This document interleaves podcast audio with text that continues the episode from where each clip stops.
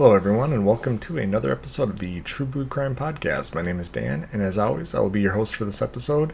A big thank you to all the new listeners that have joined during the month of August, as well as a thank you to my original listeners and everybody in between. It's great to log in each morning and see the new downloads in North America and across the world.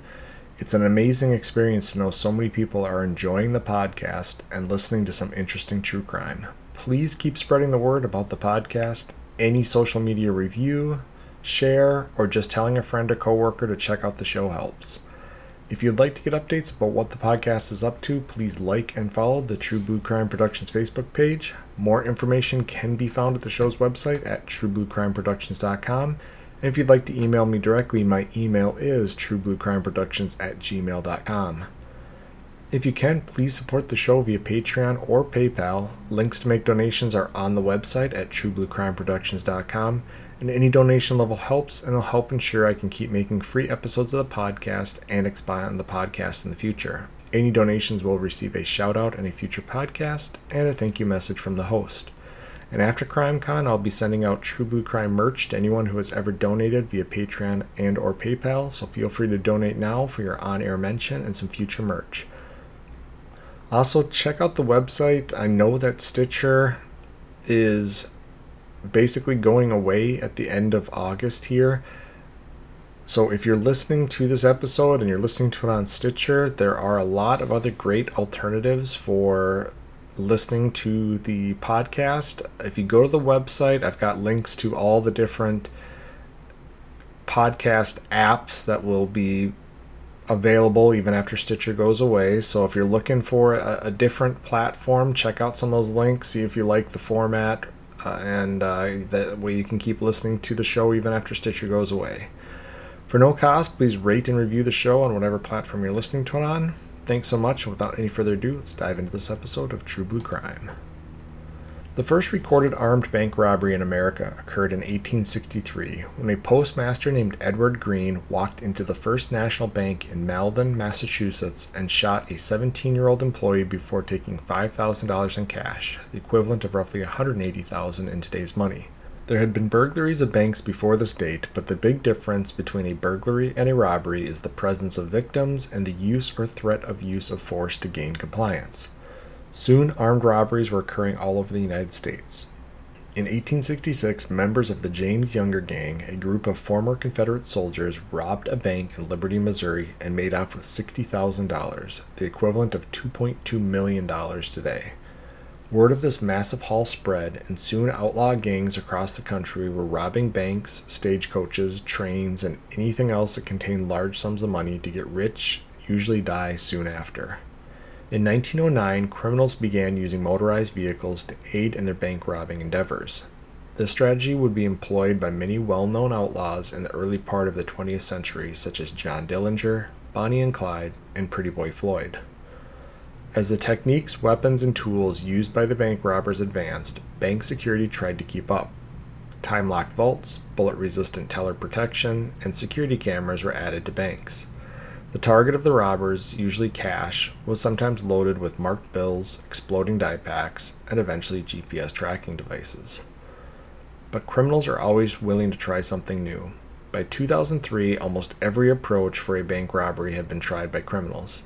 The level of force could range from a simple note handed to a teller threatening harm if they don't give them cash, to large bank takeovers involving multiple suspects using high powered rifles and in some cases explosives, to gain access to the bank vault and large sums of cash. The investigation into a bank robbery in 2003 would reveal a complicated plan that is still open to debate today. This is a strange and tragic case of the pizza delivery bank job. The man at the center of this story is Brian Wells. Brian was born on November 15, 1956, in Warren, Pennsylvania. The 46 year old male would die on August 28, 2003, after committing a bank robbery, but the story behind the robbery is a tangled web of suspects, motives, and theories.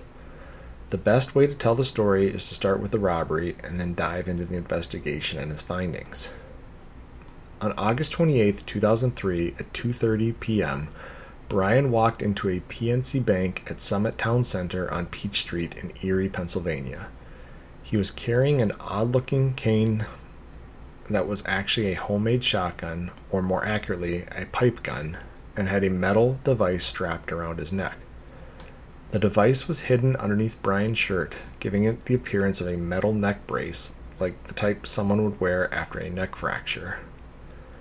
Brian approached a bank teller and handed her a note that stated he was robbing the bank, that he had a bomb around his neck, and the bomb would go off in 15 minutes unless he was handed $250,000 in cash. The vault that contained the cash was on a time release, so that amount of cash was not accessible within the timeline, and the teller was a- only able to secure $8,702 that she put into a bag and handed to Brian. Brian exited the bank around 238 just as a witness called 911 to report that a man was robbing the bank and the suspect had a bomb or something around his neck. The witness would later tell police that when Brian walked into the bank, he waited in line until the teller was available and was sucking on a lollipop as he approached the teller. The witness also described Brian walking out of the bank swinging his cane and the bag of money like, quote, Charlie Chaplin, end quote. Around 2:53, the first officers arrived on scene and located Brian standing outside his car. Perplexed by this, the officers tactically approached Brian, took him into custody, and then realizing the device really did look like a bomb, they left him handcuffed by his car, sitting on the ground as they retreated to what they thought was a safe distance. What had started as a bank robbery had now turned into a possible live bomb scenario. The officers began yelling questions at Brian to try and figure out exactly what was going on. Brian yelled back that he had been taken hostage by three black males who put a bomb around his neck, gave him the makeshift cane shotgun, and told him he needed to rob the bank and complete other tasks or they would detonate the bomb. As the seriousness of the situation set in, more officers began to arrive, and they were given the task of clearing the area of anyone else, in case the bomb did in fact detonate. At 3:04, 11 minutes after the first officers arrived, a bomb squad was notified to respond to the scene. It had now been over 30 minutes since Brian had walked into the bank and warned people the bomb would explode. While awaiting the arrival of the bomb squad, he warned officers that there wasn't much time left and he was afraid the bomb would detonate. At 3:18 p.m., the device started beeping for about 10 seconds before it exploded, creating a 6-inch hole in Brian's chest and killing him almost instantly. The bomb squad arrived three minutes after the blast, and their arrival had been delayed by traffic congestion in the area, caused by the time of day and the evacuation area. The total time from the request of the bomb squad to their arrival was 17 minutes, considered an extremely fast response, but still not fast enough to prevent the explosion. The time from the first 911 call to the explosion was 40 minutes, and in that time, local media had responded to the scene and were filming live when the explosion occurred. Due to technical difficulties, the moment of the explosion was not aired live, but it was captured by the video recording system, and those recordings were later used by investigators as evidence. Unfortunately, some of the footage of the moment of the explosion was leaked to a local radio station, which aired the footage online before it was taken down. But before it was taken down, it was downloaded by many other sources, making it impossible to prevent further dissemination. With Brian deceased, investigators need to secure as much evidence as possible to determine the full scope of the crime and what they were dealing with. They soon learned the situation was a lot more complex than anyone could have realized. So, I know we've talked about bank robberies before. We talked about the North Hollywood shootout bank robbery. I'm trying to think if we had covered any others. None are coming to mind, but when police respond to any type of robbery, first off, they're not going to expect that the suspects are still there. Uh, the, at least in the case of the North Hollywood shootout, it was actually police officers that witnessed the robbery going on uh, as as the two walked into the bank. So that's why police were on scene so quickly and, and basically set up to try to capture the guys when they came outside, and then that went downhill real quick. But in this case, there's this delay, this built in, where the first call isn't even made until Brian's leaving the bank. And so, in most cases, by the time that call gets to the dispatch, the time the dispatch sends it over to the radio dispatcher, the radio dispatcher sends it out to officers, and then responding officers in the area actually respond to the bank.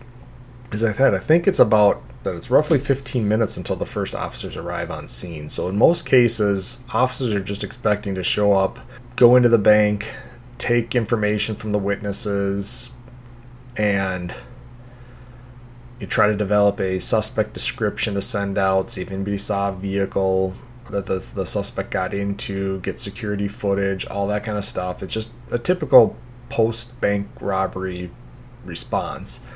However, there's going to be some circumstances that leave Brian in the area. So now officers come across this guy that robbed this bank, and to add more confusion to it, he's got what looks like a bomb strapped around his neck. And so they take him into custody, they put him in handcuffs. The cane was actually in the car at the time, so he's away from this weapon he's handcuffed and he's sitting kind of against his car and officers are some distance away and they're trying to get information because they're not expecting what they find here. They're they're expecting a guy who robs a bank, hands a note over saying he's got a bomb or a gun or whatever he's threatening the tellers with. He gets his cash and he leaves. So the fact that he's there is already confusing. Then you got this guy with a bomb around his neck, and he's saying he's not the one responsible for this this plan. He can't take the bomb off. And as time starts to run out, Brian gets more and more desperate and he's yelling to these officers about the fact he delivered this pizza and that the guys forced him to put this collar on at gunpoint and he thinks the bomb's going to go off and he's trying to have the cops call his the pizza place that he works for to confirm his story. And he just he's getting more and more desperate as time goes by. And the, the cops did the right thing by calling in the bomb squad because your typical police officer is not going to know anything about these bombs. And this device was actually pretty complicated.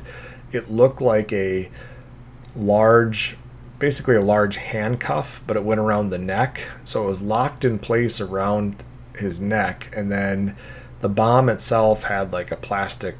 Well, eventually it's determined to be a toy cell phone, but like a decoy cell phone with wires. It's got timers on it, and it's got the pipe bomb explosives. So definitely appears to be the real deal. And officers aren't not going to risk their lives trying to dismantle a bomb when they have no idea what they're doing.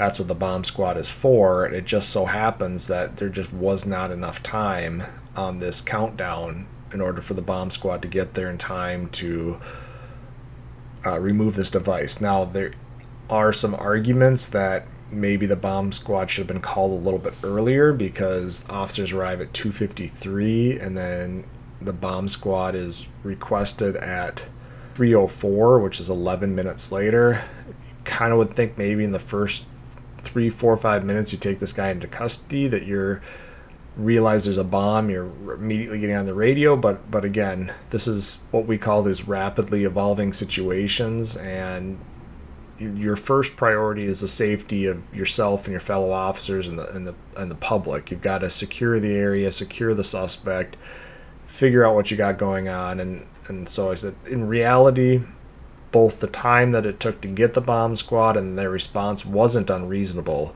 Uh, it just there just wasn't enough time. And so this bomb is going to go off. It's going to produce this fist-size hole in Brian's chest and killing him almost immediately. And so all the officers have at this point is that they had a bank robbery, that the suspect for some reason is still in the area, and he's now dead and can't tell him anything other than what he said, which was what three black males made him wear this bomb and made him rob this bank. So officers are going to search Brian's car and they're just going to discover these nine pages of handwritten instructions that were addressed to Brian, calling him the bomb hostage. The instructions served as a form of scavenger hunt. They promised Brian that if he completed the instructions, he would find keys that would be placed into the bomb to delay its explosion, and upon completing the quest, a final key would defuse and unlock the bomb.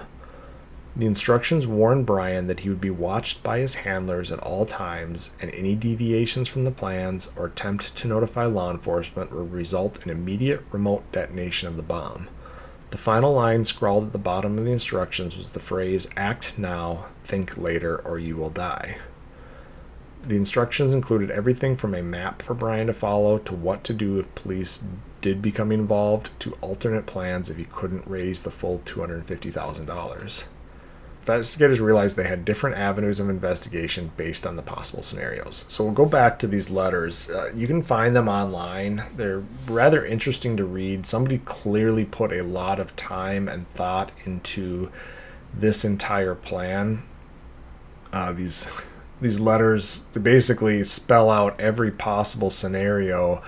If police are involved, A and B will happen. If some you know if you can't get enough money a and b will happen basically spells it all out and brian's supposed to follow basically the scavenger hunt and go from clue to clue and supposedly at each clue is going to be this key that he can insert into the bomb device to buy himself more time so at this point, officers really don't know what they have. They've never seen anything like this before. And in fact, the FBI is going to get involved because they do with bank robberies. And they're eventually going to list this as a major case for the FBI. And there's only, at this time, there's only about 203 major cases. But that's over the many, many, many decades that the FBI has been around and all the major cases they've worked, including. Um, things like 9 11, different uh, terrorist bombings, Oklahoma City bombings, that kind of stuff. Those are what they consider their major cases. And this actually lands on their list of major cases just because of the complexity of it and the thought that went into this entire plan and then the amount of investigation it's going to take to get to the bottom of the plan here.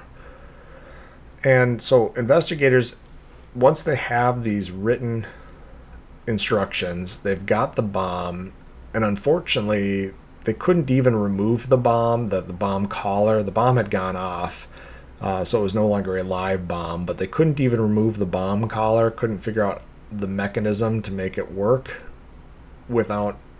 this could be morbid, but decapitating Brian uh, during the autopsy, so they could get this device off and, and figure out how it was made and how it was supposed to function and that kind of stuff. So again, they've the investigators have to look at this and they're gonna they're gonna make theories based off the evidence and then rule out those theories as plausible or not plausible. And the first theory is that Brian worked alone and that he created the scavenger hunt and the bomb plan to use as a defense if he got caught robbing the bank or after leaving the bank. And this theory would rather quickly be considered unlikely as the use of the device and his actions did not fit the model of a bank robber acting alone. He also stayed in the area for 15 minutes after robbing the bank and no, made no effort to remove the collar on his own after the bank robbery was complete. The same result could have been achieved with a much easier to remove bomb vest and that would have allowed him to rob the bank and claim to be an unwilling participant, but also he could have removed the vest himself after the robbery if he had been able to make a clean getaway. So, what investigators have to look at this is the. If you've seen the movie Tommy Boy, most people have.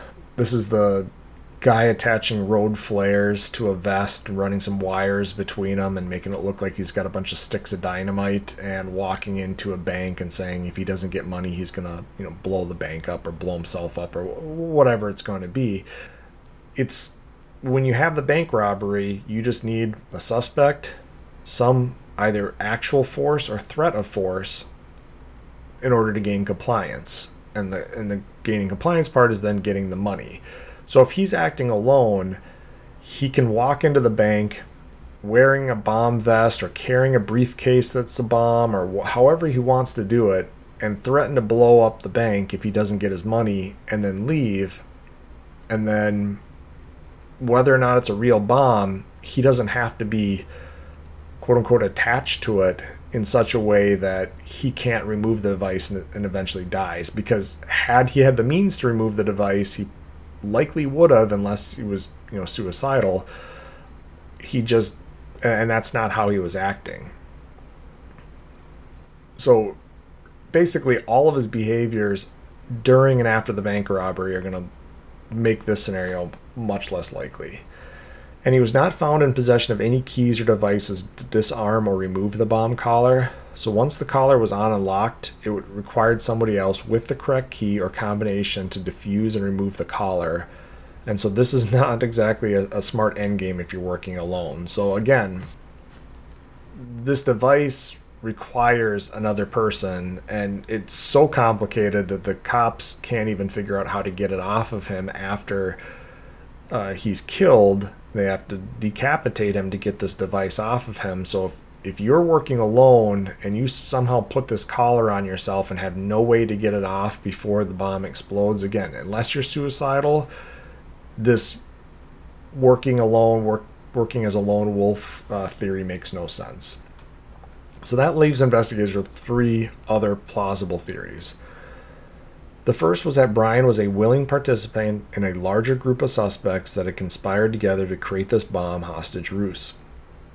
His inability to get away from police either interrupted the plan, and no failsafe was built into the plan in order for him to avoid the fatal explosion, or he had agreed in advance to basically stall and commit suicide if caught. This also seemed unlikely based on Brian's behavior after he was confronted by law enforcement, and he wouldn't have needed an elaborate plan of instructions to rob the bank and then commit suicide. So if, if this whole bomb thing was just somebody with mental illness or a guy that was suicidal in the first place says, "Oh yeah, I'll, I'll you guys can strap a bomb to my neck and I'll go in and rob this bank and if the police catch me, oh well, I'm going to die." If that's your whole plan and and the the death part of it is just a way to make sure that the the guy robbing the bank can't point the finger at other people, then you don't need this whole elaborate scavenger hunt part of this entire plan because if your guy dies after robbing the bank, it's actually less likely people are going to be looking other directions at that point because they're the police at that point would just have to either assume one of the two theories. He was taken hostage, made to rob this bank, but they have no way to figure out what this next step in the plans were, or that it was one that he worked alone and then ended up dying. So this complicated set of instructions doesn't really fit this idea that this guy is went along with the plan willingly and as part of that plan was willing to get killed and he's also was pleading for his life at, you know with the police officers. It wasn't like he just sat there quietly and didn't answer their questions. He was desperately asking for them to remove the bomb and for somebody to help him. He was doing things you wouldn't expect somebody who agreed to some type of die-hard plan to rob this bank. So investigators are down to two of the most viable options. And this was that Brian Brian was either in on the plan to some degree, but eventually got in over his head, or the other option is that he was a completely innocent victim. And 20 years later, this is still debated by law enforcement and Brian's family. I won't dive into either theory just yet. First, I'll explore the known facts surrounding the planning of the crime and what happened after. So, the investigators knew that either way, Brian needed to have the bomb put on him at some point shortly before the robbery. The case is called the pizza delivery bank job because on the afternoon of the robbery before the crime, Brian was working his normal job as a pizza delivery driver for Mamma Mia's Pizzeria located in Erie, Pennsylvania, and he had been working at the location for 10 years. At 1:30 p.m. that day, the pizzeria received a call for a pizza delivery for two pizzas to 8631 Peach Street, an address roughly 2 miles from the pizzeria. Investigators would later trace this call to a payphone from a nearby gas station. The owner had been the one to answer the phone, but he had a hard time understanding the caller, so he passed the phone to Brian, who took down the order and delivery location. After the pizzas were made, Brian headed to the address, which turned out to be a radio transmission tower at the end of a dirt road. It was at this point that the debate begins. Law enforcement Law enforcement officials would later claim that this was part of a plan concocted by Brian and his co conspirators. He would make this pizza delivery and be taken hostage as part of a plan where he could pretend to be a victim if or when he got caught. Law enforcement later states that they believe that during the planning phase, Brian was under the impression that the bomb was supposed to be fake, but upon arriving at the tower, a real bomb was placed around his neck, and at that point he became an unwilling participant of the crime, but it was too late for Brian. His family would claim he was never a participant in the crime and showed up to do the pizza delivery with no prior knowledge of the crime and was a completely innocent victim. Brian's past is, well, complicated to say the least. According to officials, Brian would later be identified by other members of the plot as a participant in the planning of the robbery. It was said that on two different occasions, Brian met with the other suspects to plan the robbery and even met with them the day before the robbery.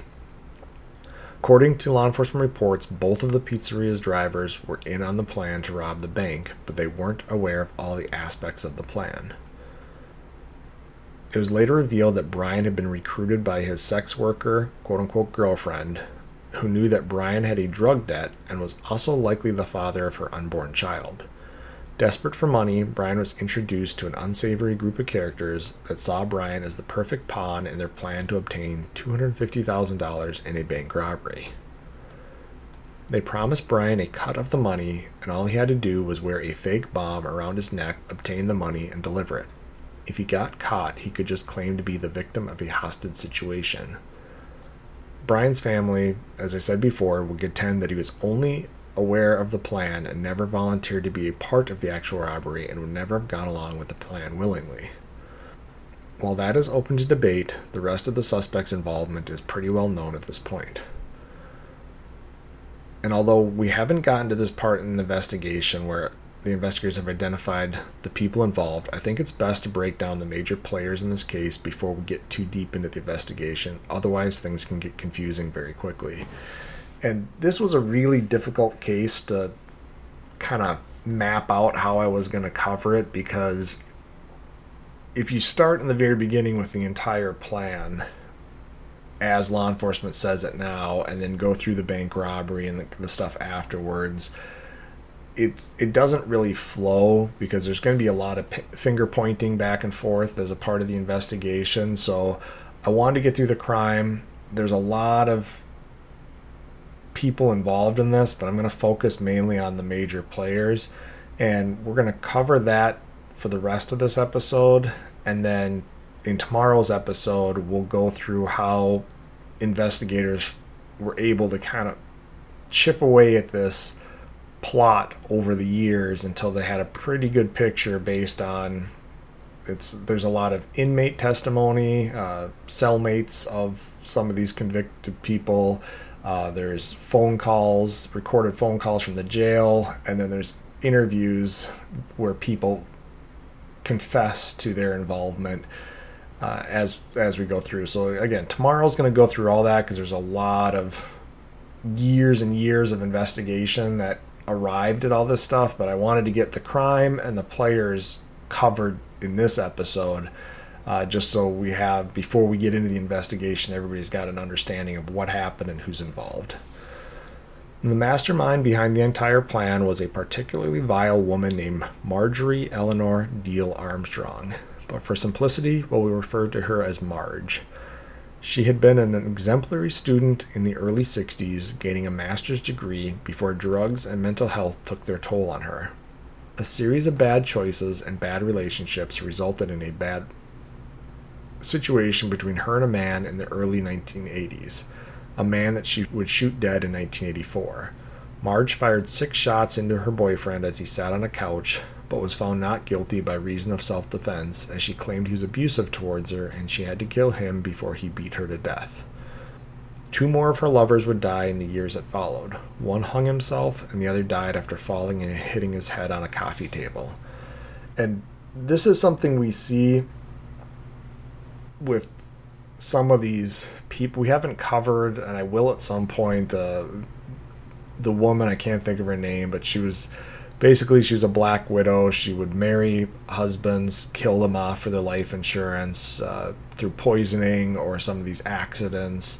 It's believed that she even did or tried to drown one of her sons. Uh, not 100% sure on, on that case, but like I said, I'll cover it at some point. But we we often cover these people that over the course of 20, 30, 40 years, a lot of people close to them die under suspicious circumstances. And sometimes it's because they move. And again, this is before there's a lot of great communication between law enforcement agencies, uh, more readily available information on the internet, whatever it might be. So these people would often get away with killing someone and then they'd move to another location and then another suspicious death would occur and then they move to another location and another suspicious death would occur. So she's got three significant others that die and now while the hanging one i guess could very well be an actual suicide this self-defense shooting the guy in the chest and there's a good chance he was abusive towards her but as we're going to see she tends to throw people under the bus to save herself quite a bit. So it's also possible that she just got sick of him and, and, and killed him, and it could be the same thing with the guy that died after falling and hitting, hitting his head on a coffee table.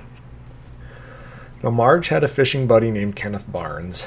Kenneth was friends with Brian's girlfriend, Jessica, and it was that connection that involved Brian to some degree with this plan. So, again, Brian has this sex worker, we're calling it his girlfriend. Apparently he paid for her services a couple times a month and but this went on for a long time so they were seen together a lot. Um, i think brian kind of considered her his girlfriend. She's a sex worker so she's making money by sleeping with a lot of different guys. So i'm pretty sure she probably didn't refer to brian as her boyfriend but brian was considered a pretty nice guy and he as far as I could tell based on the research he wasn't abusive he wasn't you know, he, he was just trying to live his life and so he's got this woman in his life that obviously he has feelings for he, he wants to be with her and she sees him more again as as a client and as as a pawn and so she, she actually Kenneth Barnes is a client of hers. So she knows Kenneth, she knows Brian. When she hears from Kenneth, and eventually that's how she meets Marge, that they're looking for a guy to do this bank robbery, somebody that might need some easy cash that could be manipulated rather easily, she's going to suggest Brian to the group. So Brian's then going to get involved with some of these other guys. And Marge also had an ex fiance, one that was somehow still alive, named William Rothstein. And this guy was like 6'6, 200 and probably 70, 280 pounds. He was like a giant um, guy. So that's probably how he was still alive, uh, was that uh, she didn't dare try to kill him because he's one of those guys that if you don't do it right the first time, uh, you're probably dead situation. But she's still friends with this guy. And William was a handyman and a part time shop teacher and possessed the technical skills to craft the bomb and the bomb collar that would be used during the robbery. And William had his own past. He had been implicated in a 1977 homicide as the person who provided the handgun used during the murder and then assisted in getting rid of the weapon but he was granted immunity for testifying against the shooter and avoided any jail time. Another co conspirator was the only other pizza delivery at Mamma Mia's Pizzeria. Robert Pinetti was found dead in his apartment three days after the robbery, and he had suffered a drug overdose, and officials would later say they believed Robert was part of the plot as well and had been paid for his silence with drugs that were laced with a fatal amount of fentanyl, ensuring he was silenced forever. And there's not a whole lot more about Robert's death, and it was really interesting because so this little pizzeria's got two delivery drivers, Brian and Robert. They both have some past. They've got substance abuse issues, but they they know the area. They can deliver their pizzas. That's their job. And it was really interesting because Robert dies three days after this robbery. So within three days, both delivery drivers from a pizzeria in which a delivery was made that resulted in a bank robbery with the robber ending up dead from this bomb explosion. And when the other driver dies three days later of a drug overdose, it's ruled as as just that an accidental death from a drug overdose. And to me, you know, the connection is too strong to to look away because whether or not you believe Brian is involved at this point, they're still trying to figure that out. You have to start to think that maybe both delivery drivers at least knew something, and that's the reason they're both dead at this point. That the delivery of the pizza was part of the plan. Both drivers that could have delivered the pizza are now dead, so that they can't talk about the plan. And yet, this death with the other pizza driver is just deemed an accident and kind of swept under the rug, at least as far as I could tell from, from the sources that I read. Now, initially, investigators knew nothing about the planning of this heist. They had Brian's body, the instructions, the phone call for the pizza delivery, and Brian's claim that three black men forced him to rob the bank after putting the bomb collar on him. Investigators were searching for suspects, and all they had to go on was the notes they found in Brian's car that told him the steps he needed to take to remove the bomb. Investigators looked at the notes and realized Brian continued to follow the instructions on the notes he was given at the radio tower during his ordeal. After robbing the bank, he was told to drive to a nearby McDonald's, and near the drive through sign by the entrance, in the parking lot, was a flower bed. In that flower bed was a rock with a note taped to it. Brian drove to the location and found the rock and the note. The note was marked number one and contained instructions for Brian to leave McDonald's and head to Eyeglass World. There was an orange tape on the bomb that he was supposed to remove and place onto a fire hydrant to signal that he had the money. He was then supposed to drive to exit 180 on a nearby highway and stop near a traffic light warning sign. From there, he had to walk across some grass and into the woods, and he would find a container with orange tape and more instructions. But Brian was stopped by troopers between McDonald's and Eyeglass World and would never make it to this destination. 55 minutes after somebody wound the timer, and three minutes before the bomb squad arrived, the bomb detonated, ending his life. So this is what investigators, you know, have going before they're going to really start to narrow in on, on some suspects, and that's not even going to happen until they get word of another crime that this group is involved in. So initially, as they left here, there was a bunch of different thoughts was this it was even thought this was too similar to something from say like a video game like Grand Theft Auto where they thought this could have been the work of like some high school kids that were messing around and and found this pizza delivery guy and made up this big intricate scavenger hunt to, in order for them to rob a bank because it just isn't something you see. Normally it's a singular crime, the suspect commits the crime, takes the money, goes to some drop location, drops off the money or hides out or whatever it might be, and then it's just a the process of trying to